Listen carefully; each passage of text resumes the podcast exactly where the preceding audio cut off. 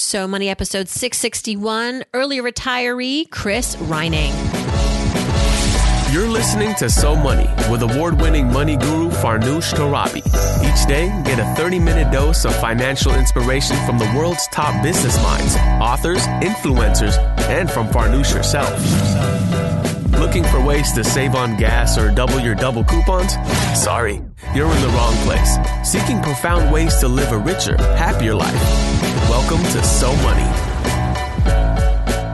doesn't love an early retirement story? Welcome to So Money, everyone. I'm your host, Farnoosh Torabi. You know, we've dedicated lots of episodes on this podcast to those who have hit millions of dollars, retired early, and our guest today is one of them. Chris Reining retired at 37 after making his millions. He worked at his dream job initially in information technology, earning $75,000 a year. Hmm, pretty good not the hundreds of thousands or millions that I would have thought for someone to be able to retire so quickly. He admits he was living a pretty good lifestyle, but felt that the nine to five grind was just too much. Been there. And so at 30, he set a goal of having a million dollars in a brokerage account by 35 and he began saving 50% of his income, tens of thousands of dollars a year. And by 35, not only did he reach this goal, he surpassed it. And he credits this to one simple habit, one habit, and that is automation. Here is early retiree Chris Reining. Chris Reining, welcome to So Money. I'm so happy to be here, Farnoosh. This is incredible. I, I love talking to people so young like you. You're 30, 35? 38. I'm so 38. Okay. Well, then, so we're okay. So I'm actually younger than you. For once, I'm younger than one of my guests. Uh, so I love talking to people. You're still young, uh, you know, and by all intents and purposes, and you are a millionaire, something that you very consciously approached uh, many years ago, sitting at your desk job, wanting to have a million dollars by 35. That was a goal that you set. Why was that important to you at the time, and why a million dollars? Okay, so that is a lot to unpack. So I'll just start with uh, a little bit of background and you can interrupt at any point. Okay. So yeah, I'm just, uh, you know, I grew up a regular guy in a town of about 25,000 in Illinois. And, you know, my, my family didn't have a lot of money growing up. We weren't poor, but we definitely weren't super well off either. And, you know, my dad worked a middle class job. My mom stayed at home raising us three kids anyways, I followed a pretty typical life path. You know, I went to high school, I applied to colleges, and when I started college at a small school in Illinois, I was a, a finance major, probably not surprisingly. But then my sophomore year, I met this guy who was like really into computers and his dorm room was like stuffed with computers and parts and all this stuff. And he had them running Linux. And like, I was just really mesmerized because I had never sort of seen that world before. And I was just completely fascinated by it. So I ended up switching my major to information systems, which is sort of like this blend between business and technology.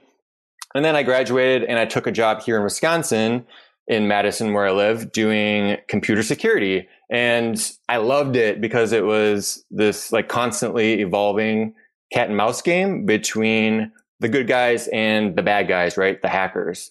And after uh, a few years, like I was making okay money. So I started buying nice stuff because I never really had nice stuff before.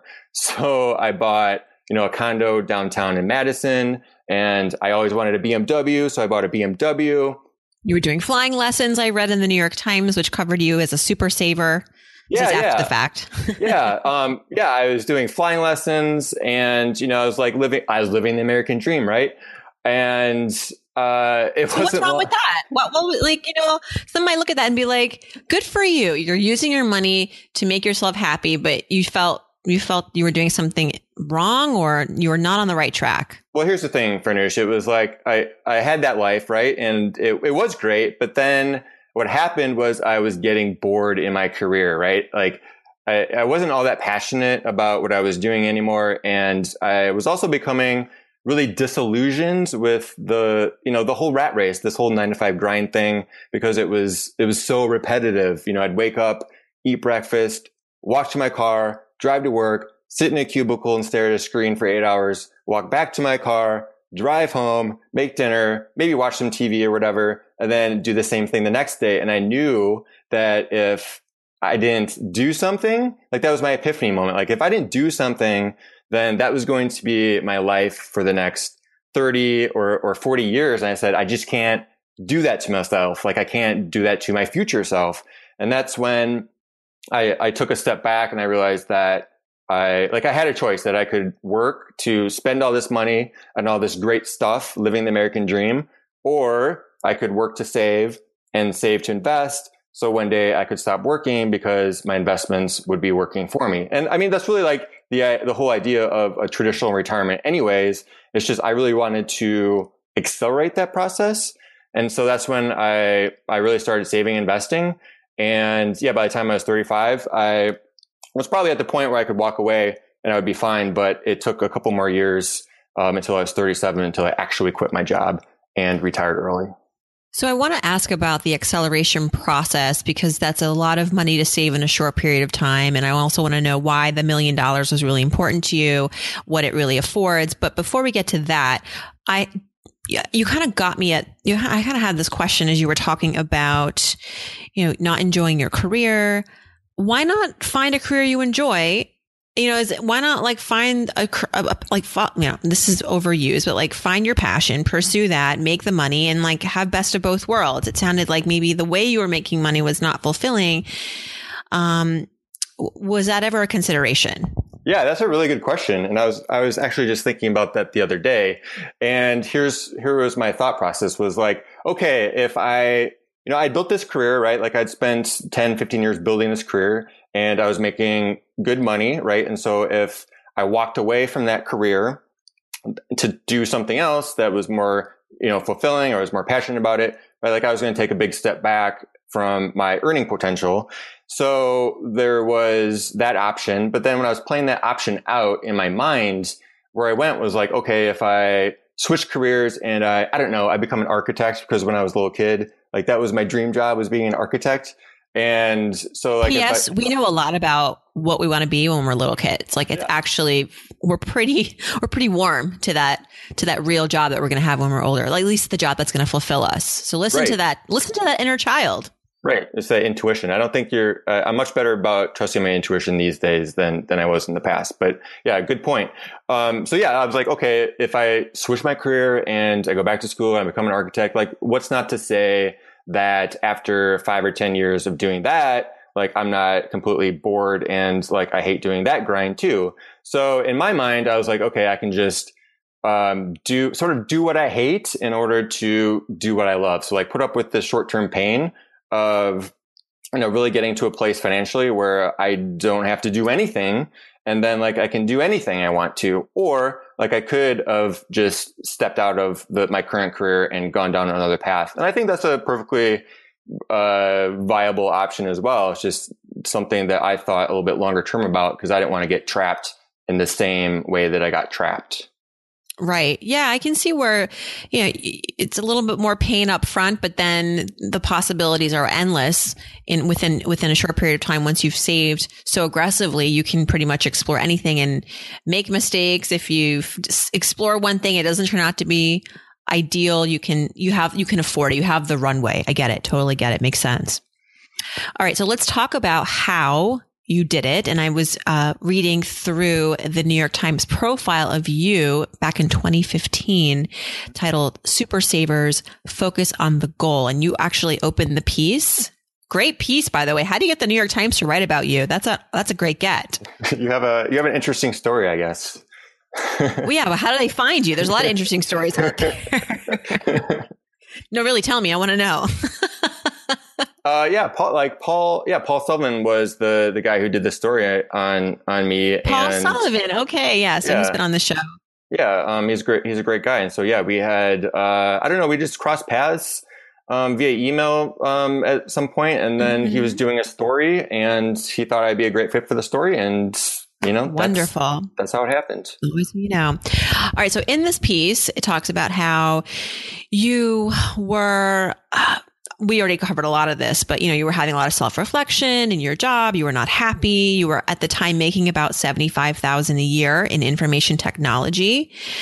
And so, yes, you cut back on a lot of things. Like we, you got rid of those flying lessons, but at some point too, you had to make more money in order to reach a million dollars. So, so walk me through the acceleration plan that you created for yourself to reach a million by 35, 36. Well, and this really is a million in your brokerage account. This isn't like equity in a home. This is like liquid money. Right. Like I never, I never counted that stuff. Like I, a lot of people like count, yes, like their, their car sitting in the driveway and their bicycle and how much their cat's worth and all this stuff. Like, like all that stuff, like I never really counted as part of my whatever net worth, right? Like it was just like money in the bank was, was like what I was focused on.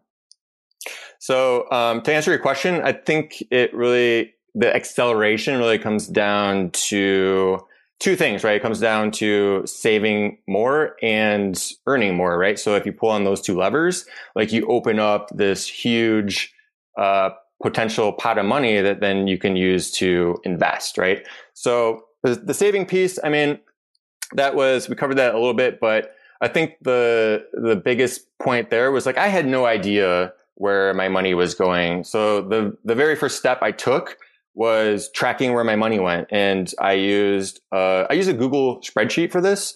But, you know, there's online tools like mint.com or whatever that can do this stuff for you automatically. But I liked doing it manually because it made it much more more tangible, right? Like it's much more real when I'm sitting there typing numbers into a spreadsheet because I don't know, these days with all these electronic transfers and, you know, you can swipe your card or swipe your wrist and you're spending money, like you sort of lose that relationship that you're actually spending real money. And so I think this process of like figuring out where my money was going was really eye opening because I could finally calculate that, you know, spending about 90% of my take home pay. And once you start seeing like how much you're spending, it becomes much easier to start cutting out things that uh, that don't make you happy. So for me, over the course of about five years, my savings rate slowly increased year over year from about 10% to, to over 50%. And the other thing I want to point out was that, you know, saving isn't about depriving yourself, right? So like people think like, oh, if I save money, then, you know, I'm, I have to be eating rice and beans every day for the rest of my life. Like, no, like you can spend money, um, on the things that make you the happiest. And so like I personally, like I, I love to travel. So like I don't mind spending lavishly on travel. But on the flip side of that, like I'll cut out things that I really don't care about. Well, they say that you know saving up to 10% is is ideal for the average person but that's if that's if you want to retire like never or like by you know in your 60s and your 70s and and and one of the things i think is important to highlight is where you were or are living because I think it's much more difficult to save 50% of your salary when you're living in, say, a coastal state city like San Francisco or New York City. Uh, where were you at the time? Are you still in the Midwest when you're doing this? Yeah, I'm still in, in Madison, Wisconsin. I've been here for 15 years or so. Mm-hmm. Where were you saving the most? Like, where were you? Because real, let's be honest, uh, housing costs a lot of money. Um, taxes cost a lot of money. So if you can uh, sort of manage those two costs, uh, keep them to a minimum, um, you're already halfway there. I think that's a big, big chunk of everyone's budget. Right. So I here's here's sort of my my my philosophy on that is like when I started slashing my spending, you know, I started out with the small stuff, and this is uh, the latte factor that that David Bach um, has talked about on your podcast. So, like every morning, I used to stop for uh, a red eye, which is a coffee with a shot of espresso. It's delicious. If you haven't had one, you should have one. And you know, it didn't cost much. It was like five bucks, right? And that's where some you know personal finance people will say, you know, you shouldn't worry about spending five dollars on a coffee. You should be going after you know the big wins like housing and cars and all that sort of stuff.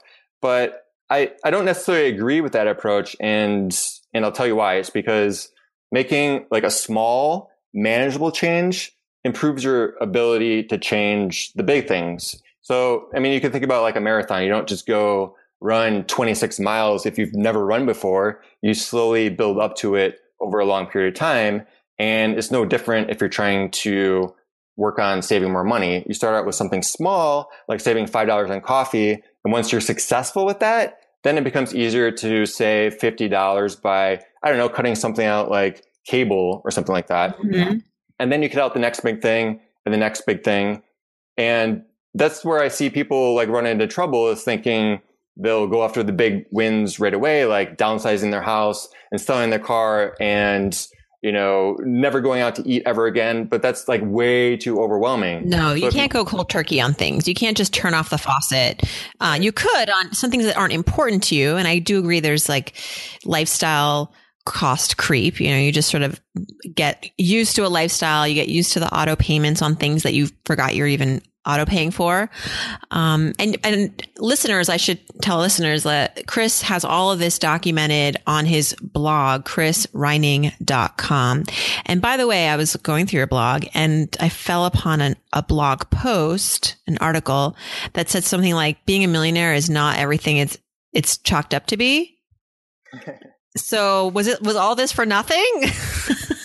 well, here's the, here's the thing that was really interesting about um, yeah, reaching seven figures. It was like, um, I, I, I think it was like if you if you win the lottery right and you get this huge windfall all at once, like that would be super exciting, right? Because you go from like nothing to like millions in the bank. But for me, it was almost anticlimactic because you know I'd been working towards it for for literally years, right? And when my, you know, when my account like switched over to seven figures, I, I remember I was like laying in bed and I looked at it and I said, cool. And then like I went back to work.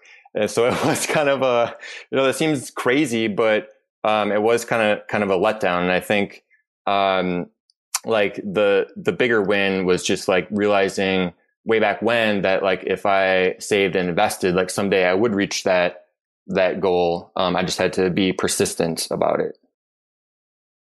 When you did reach a million dollars in your bank account, in your brokerage accounts, what was that day like? Do you remember that day vividly? Was the sun shining? Were the birds chirping? What, what, what take us to that moment and how you felt and what you remembered feeling. I remember that I was, I was literally laying in bed and, you know, like I checked my, my brokerage account and yeah, there was a, there was a, a leading one there. And I said, cool. And, you know, that was just like, it was, it was really anticlimactic. Like it wasn't anything big. Did, you, did like, you, celebrate in any way? Did you call your family? Did you write about it? Did you post it on Facebook? What did you do?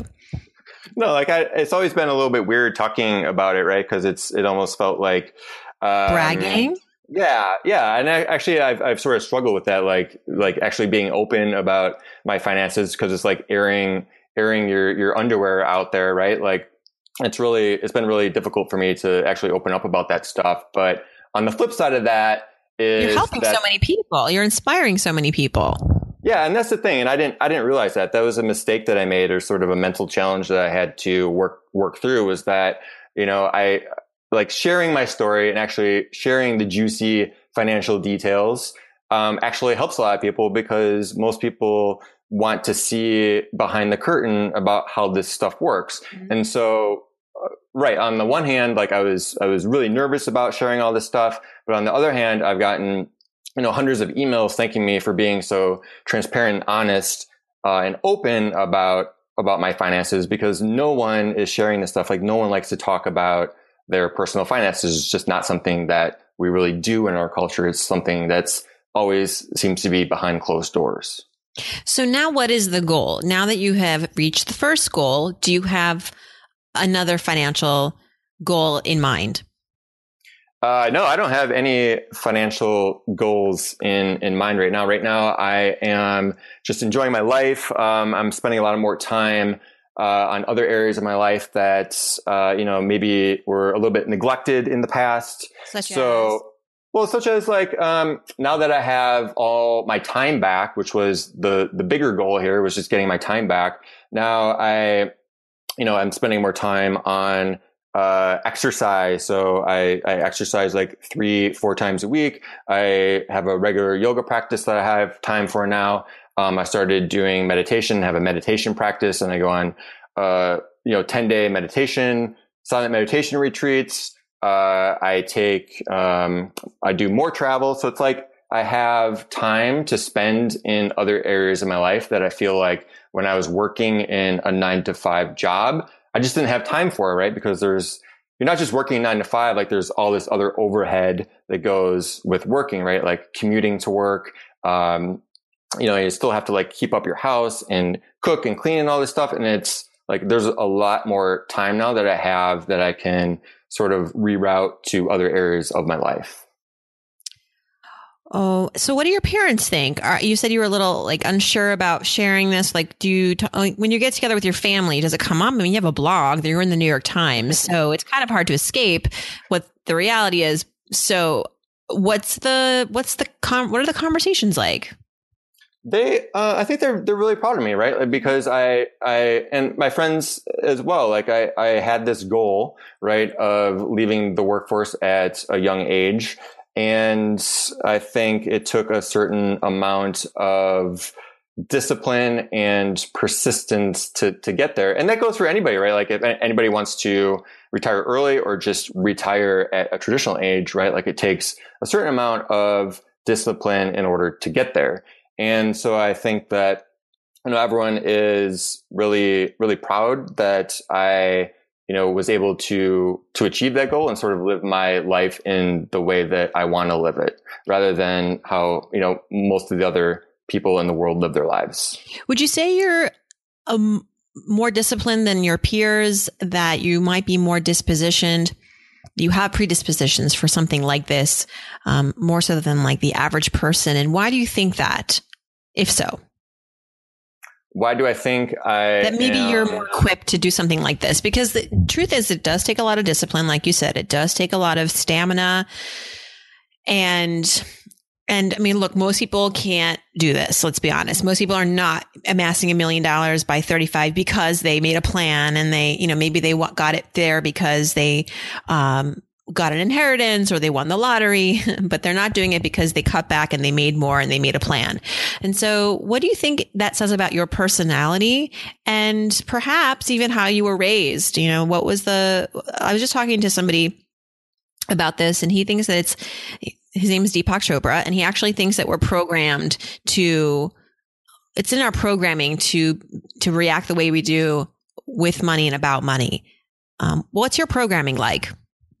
That's an interesting question. So I think that you know you hear from studies right that you're either you're uh, predisposed to either being a, a saver or a spender, right? And I think that you know just growing up, like I was talking about earlier, like we didn't really have a lot of money, and so you know like saving, like like my my parents were really um, you know frugal because they had to be right. So I think that just seeing that sort of rubbed off on, on me, just living a sort of frugal lifestyle. But then, you know, I think I also had to go through the fact that, you know, I never had nice things before. So that was like a, a huge shift for me was, was buying like a, a really nice place to live in and buying a BMW and going to Whole Foods every week and spending $200 on gourmet food, right? Like I had to live that life to sort of understand that I that like that wasn't me, right? Like that like I didn't like that wasn't important to me and it didn't make me any happier. And so I think I sort of had to go through that process of sort of growing up frugal and then sort of living this expensive lifestyle and then going back to uh, being uh, much more on the frugal scale. Mm-hmm. And I think, yeah, discipline is definitely is part of it. I mean, if you want to be successful with anything in life, it really comes down to being disciplined. I mean, you can look across all areas of life and, you know, the most successful people are self-control, discipline. Mm-hmm. Yeah. And, uh, but I think that's a muscle, right? It's like a muscle that you have to exercise. So here's a, a story about that. I recently went gambling with a friend and you no, know, you didn't. No, yeah, you not, didn't. Yeah, yeah, exactly. Like I'm not a gambler, right? Like how I'm much did you get gamble? I'll tell you. Um, he wanted to meet at this casino, and I'm like, whatever. We'll go to this casino. And so I took, I don't know, I had like 40 bucks. I had 40 bucks with me. And so we're playing a dollar roulette. And so after a few rounds, I'm up to 60 bucks. And then after a few more rounds, I'm down to like 50. And we've been playing for, I don't know, an hour or so. And that's when I tell myself, okay, I am going to put 10 bucks on 24 and then I can lose and I'll still walk away with the 40 bucks that I started with. So it's basically a wash, right? Like everyone wants to end up even when they leave the gambling floor. Yeah. So maybe you got a few drinks while you're at it. Yeah. Get some drinks. You know, yeah. Have some fun. So I stack up these 10 $1 chips on number 24 and then the dealer spins the wheel, you know, and then the ball bounces around and around and around, and it lands on 24. And like everyone at that table is like high fiving wow. me, and the dealer, you know, pushes over $350 in chips.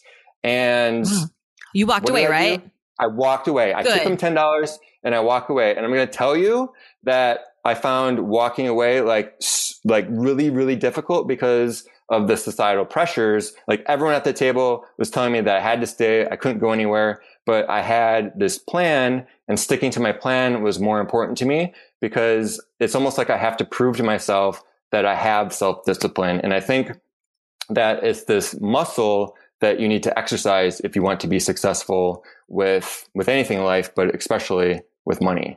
I think that's a great personification. That story really does like bring to life so many examples of when it's really important to walk away, whether that's and, but we don't because we feel pressured to stay in whatever it is we're doing, whether that's working a job that's super high profile, makes us a lot of money, but we're miserable.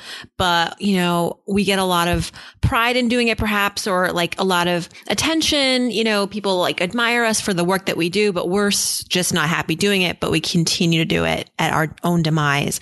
Or like you, you know, being at the roulette table, everyone's so excited for your win. They want to continue the ride and so you do sometimes because like that's just what you know it's fun. Like you want to you want to you want to play into that but it's and it is harder to walk away but but i think long term far more rewarding. Even though in the short term it may seem a little bit of a bummer. Mm-hmm. absolutely. It's a totally great story. i like that story a lot you didn't say exactly maybe i would love to maybe go back go down memory lane with you and do talk about what it was like growing up you so, sort of said like you know you had the stay-at-home mom the hardworking dad very much a traditional archetype family background um, what's a very vivid money memory that you had growing up okay so the the story that that stuck was probably uh, when we went to when we went to Disney World, right? So that was like the biggest vacation sure. we ever took. Um, so exciting as a kid. I'm trying to avoid it at all costs. Literally, right? Um, we drove all the way to Florida uh, from from Illinois in our you know Buick station wagon, which was like so hot. I don't even think it had air conditioning.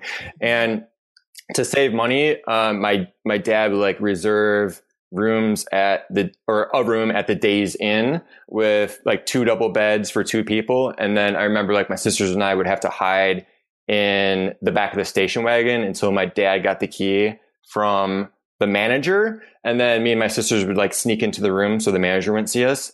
And then one of us would, you know, sleep on a sleeping bag on the floor. If you drew that short straw, you'd have to sleep on the floor. So I think that that sort of taught me about trade offs, right? That you can't, that you can't have it all, even though people see, uh, you know, like to say that you can have it all, especially here in the States. Like that's like the American dream. But what I, what I took away from that was like, we, you know, on one hand, we could, we could afford to go to Disney once. I mean, a lot of families aren't even fortunate enough to go to Disney, but, um, you know, we were going to be staying in the Days Inn and we were going to be staying in like the poshest of hotels and like eating out at restaurants all the time. Like we were packing lunches and eating them in the park. And, um, I think a, a, another good example of that was, um, I caught, uh, Jerry Jones, the, the billionaire owner of the Dallas Cowboys on, uh, he was caught on TV in his suite talking on a flip phone during a game and oh, that actually reminds me when I, I heard you on Altucher's podcast, and mm-hmm. I love mm-hmm. James Altucher. You mentioned that uh, John Paul DeJoria has a flip phone too, and I was I was wondering why that was. He doesn't even have a computer. Okay. So let's just like, maybe that'll explain why he also has a flip phone. He doesn't do email. He doesn't have a computer. Um, I think that is the ultimate luxury to be a billionaire. And I always say it because this means when you're, when you're so inaccessible in some ways, um, people can't reach you, but you can reach anyone. Mm. because you're so rich and you're so resourceful. Like he doesn't have to like, he'll just make a call to his assistant and he's like, get so and so on the phone for me, please. Versus, you know, you and I, like, there's no way we'd be able to reach him so easily. So I feel like that is the ultimate power play. It's the ultimate billionaire power play. That's the, that's what I've deducted from it. But I think for him too, it's just like, he's also very zen. Like if you walk into his office, it's very, um, very peaceful. You know, I just think that he doesn't, he's also old school. He's in his seventies. He didn't grow up with much technology. And so, um, he was never an early adopter. He's never been really an adopter. So it just kind of makes works for him. He's found a way to make, to work around it. Yeah, that's really interesting. And maybe that, that sort of parallels with, with Jerry Jones as well, because when someone asked him about why, you know, someone asked him in an interview shortly after he was caught talking on a flip phone why he had a, a $1.2 billion stadium, but was talking on a flip phone. And I'll never forget what he said. He said, it's how you have a stadium worth 1.2 billion if you watch your pennies and I don't know if that was phones. how we got to buy the stadium. it's not that much money to buy an iPhone when you're a billionaire. Um, you know, it's not going to like dig that deep of a hole in your pocket, but, but right. But but what he's I think what he's saying right is like it's about trade offs, right? Like you Right. can't have it all. Like you're making every time you're spending money, like you're making a trade off um, about something that you know you're you're not going to be able to get because of of the fact that you're spending money on something else. Right. Makes sense. Chris Reining, thank you so much for stopping by. Let's do some uh, quickly before I let you go. Some so many fill in the blanks. Listeners have been saying to me, Farnoosh, sometimes you let guests go without doing this, and we really enjoy this sort of, you know, curveball that you throw at them at the end. Um, so what how this works is I'll start a sentence and then you finish it. First thing that comes to mind Got it. if I won the lottery, let's say you were at that roulette table and you ended up winning like hundreds of millions of dollars, the first thing I would do is Mm, I would walk away walk away. Yeah. Okay. So let's say you, or donate it. I would donate you the money. donate So, it. like, okay. if I yeah if I won a a hundred million dollars, I, I yeah I'm in a place where I don't I don't want it and I would donate it. Nice. When I splurge, like big time, big spender, one thing I splurge on that I'm not feeling bad about that I would do over and over again, it's it's it's my sustenance. I I must do this. Uh, my It is. biggest splurge, uh, it's travel. It's back to travel. Like I don't mind spending um, lavishly on on travel. hmm And I notice in the time space that you, while you do travel to exotic places and you make a point to travel, you're not staying in like five star hotels. Right. So again, it's about trade offs, right? Like I'd rather go someplace exotic, and you know I'm not going to be in uh, uh, my hotel room for 12 hours, so I don't really care about like how fancy my hotel room is. Right. Exactly. Who cares? You're out, you're out and about. One thing I spend on that makes my life easier or better is Chocolate. I love chocolate. Yeah? So what's your favorite buy- brand? Uh, I like the green and black uh, chocolate bar. So I usually just like straight up uh, cocoa. So I'll get like 85% dark chocolate. Mm. Have you ever Love tried it. Mast Brothers? I don't think I've seen that one. It's a very it's I, I, they sell them all over in like Brooklyn shops and um they just have a beautiful package. They have beautiful packaging. I'm a sucker for like really nice packaging, just like with wine. You know, like I don't know what's gonna what's gonna taste like, but I love the label. Yeah, I'll So check it out. I'll look for it. it's expensive. It's like nine dollars. So, but it's you know it's not something you're gonna eat right you know in one day Right. for like a week. um, one thing I wish I had learned about money growing up is is um, one thing I wish I had known about money growing up is that money is not the answer. money is not the answer. Let's see what else, what else is here is on the list. Um, oh, when I donate, the one thing I like when I donate, I like to give to blank because When I donate, I like to give to um, I give to my my alma mater uh, because education I think is is super important, and I was you know lucky enough to be able to to go to college, and I want uh, that same opportunity for other people as well who might not be able to financially afford it. Yes, I love that. Tim and I also donate to our alma mater. We share a, a, a college, Penn State, so we're very proud of uh, that. We want to give opportunities to kids who you know don't have to, so they don't have to take out hundreds of thousands of dollars in loans to get a degree. Right, that's great. And last but not least, I'm Chris Reining. I'm so money because because I'm living the dream. You're living the dream. I'm so happy for you. Thanks for sharing your story and being transparent. I really hope that it's not a sore subject ever for you. You should be talking about this with pride and you, because you do it in such a, in such a way that you really want to help people. I think that's a great gift. So I really appreciate your time and everyone check out chrisreining.com for all this and more. You've got so many great, so much great content and um, offers for people. So I hope that people will will follow you. Thank you. Thank you so much, Farnoosh. Thanks so much to Chris for stopping by. His website is chrisreining.com. That's Chris, C H R I S R E I N I N G dot com. And he's also on Twitter at Chris J. Reining. If you missed any of this, want to go back and relearn how Chris got to retire early, go to somoneypodcast.com. There you can download the audio as well as the free transcript. And you can also ask me a question for our Friday episodes of Ask Farnoosh. Just click on Ask Farnoosh. Thanks for tuning in, everyone. And I hope your day is so money.